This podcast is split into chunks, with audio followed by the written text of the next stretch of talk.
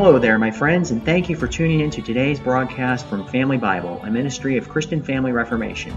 I'm your host, Christian Horstmann, and it's my prayer that as you and your family study God's Word together, you'll find this broadcast to be a blessing to your souls and an inspiration to grow in your relationship with the Lord Jesus.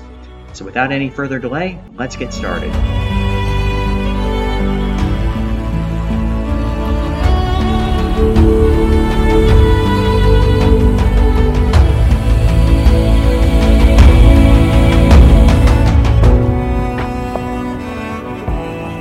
It's Thursday, July 20th, year of our Lord 2023, and today we're taking a closer look at the 16th chapter of the book of Jeremiah.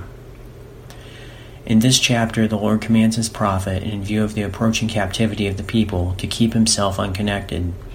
Because of the greatness of the coming calamities, Jeremiah was told to not build up a home and family of his own, nor to go into the houses of mourning or feasting.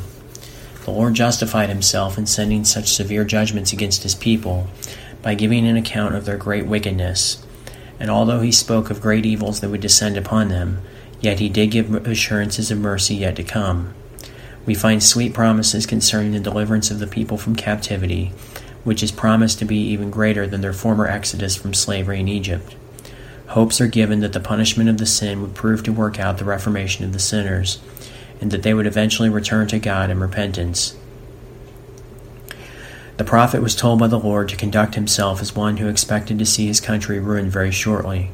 For when God takes his peace away from any people, distress must certainly follow. In the prospect of the sad times that lay ahead, Jeremiah was ordered to abstain from marriage and family life. He was commanded to refrain from mourning for the dead, and he was not permitted to share in the pleasures and feastings that his friends enjoyed.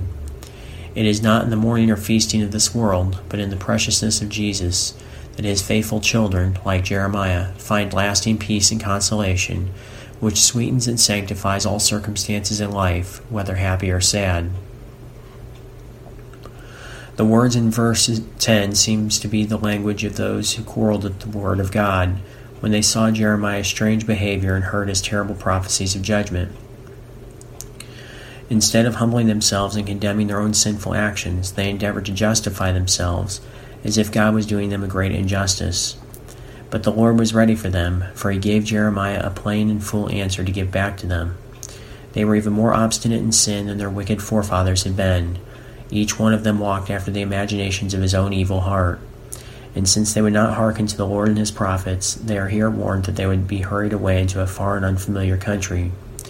The state of things there would make their situation a miserable torment to their souls. It is happy for a soul when it is employed in the service of Jehovah. But in Babylonian exile, the Jews would have no public worship at all except the worship of idols. And then they would recall with regret how they had slighted the worship of the true God when it was freely available. Notwithstanding all these terrible predictions of judgment, the Lord still did not leave his people without promises of hope. The rescue and redemption of God's ancient people from captivity was to be a foreshadow of the great salvation that was yet to be worked out by the Messiah. The Lord spoke of how the Jews' restoration from the Babylonian captivity would be remembered even more than their great and miraculous exodus from Egypt centuries before. Both of these events stood as pictures or foreshadows of the spiritual redemption of all God's people from sin and hell, which was effected by the Lord Jesus and also of all instances when the Church of Christ has been and will be delivered from anti Christian oppression and tyranny. But one reason why this deliverance from Babylon would eclipse the glory of the Exodus from Egypt was that the redemption from Babylon had more of an element of pardoning mercy in it, which is the most glorious branch of divine mercy. The Jews' captivity in Babylon was more of a chastisement for sin than their bondage in Egypt was, and therefore the greater comfort that Zion derived from her deliverance out of Babylon was that her iniquity was pardoned. The Lord speaks of his people being fished and hunted from all places of the earth where they had been scattered during their captivity. And are these fishers an allusion to the title that the Lord Jesus gave to his own chosen apostles when he commissioned them to be fishers of men?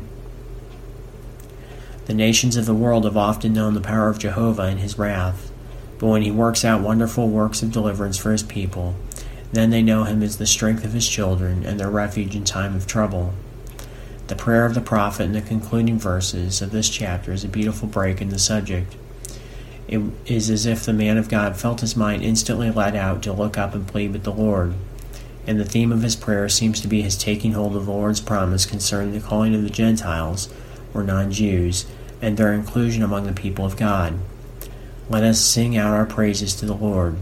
Let us praise his amazing grace for causing us to be led away from our idolatrous past, and for bringing us to know that his name alone is the Lord. And this concludes our study today in the 16th chapter of the book of Jeremiah.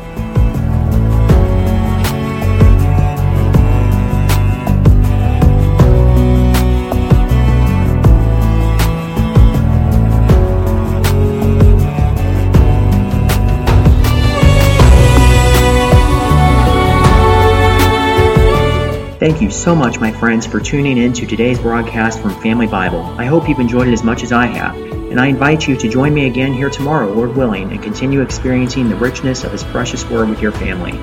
If you found this resource to be a blessing to you today, please share it with someone you know, and consider taking a moment to leave a comment and tell others what you found edifying. Also, don't forget to like and subscribe on YouTube so you'll never miss a new broadcast and feel free to visit my website, ChristianFamilyReformation.com, for inspiration and encouragement in your family's walk with the Lord. I'm your host, Christian Horstmann, and I want to thank you again for tuning in today. May the Lord inspire you to live life today in light of eternity. Seize the day for Jesus Christ.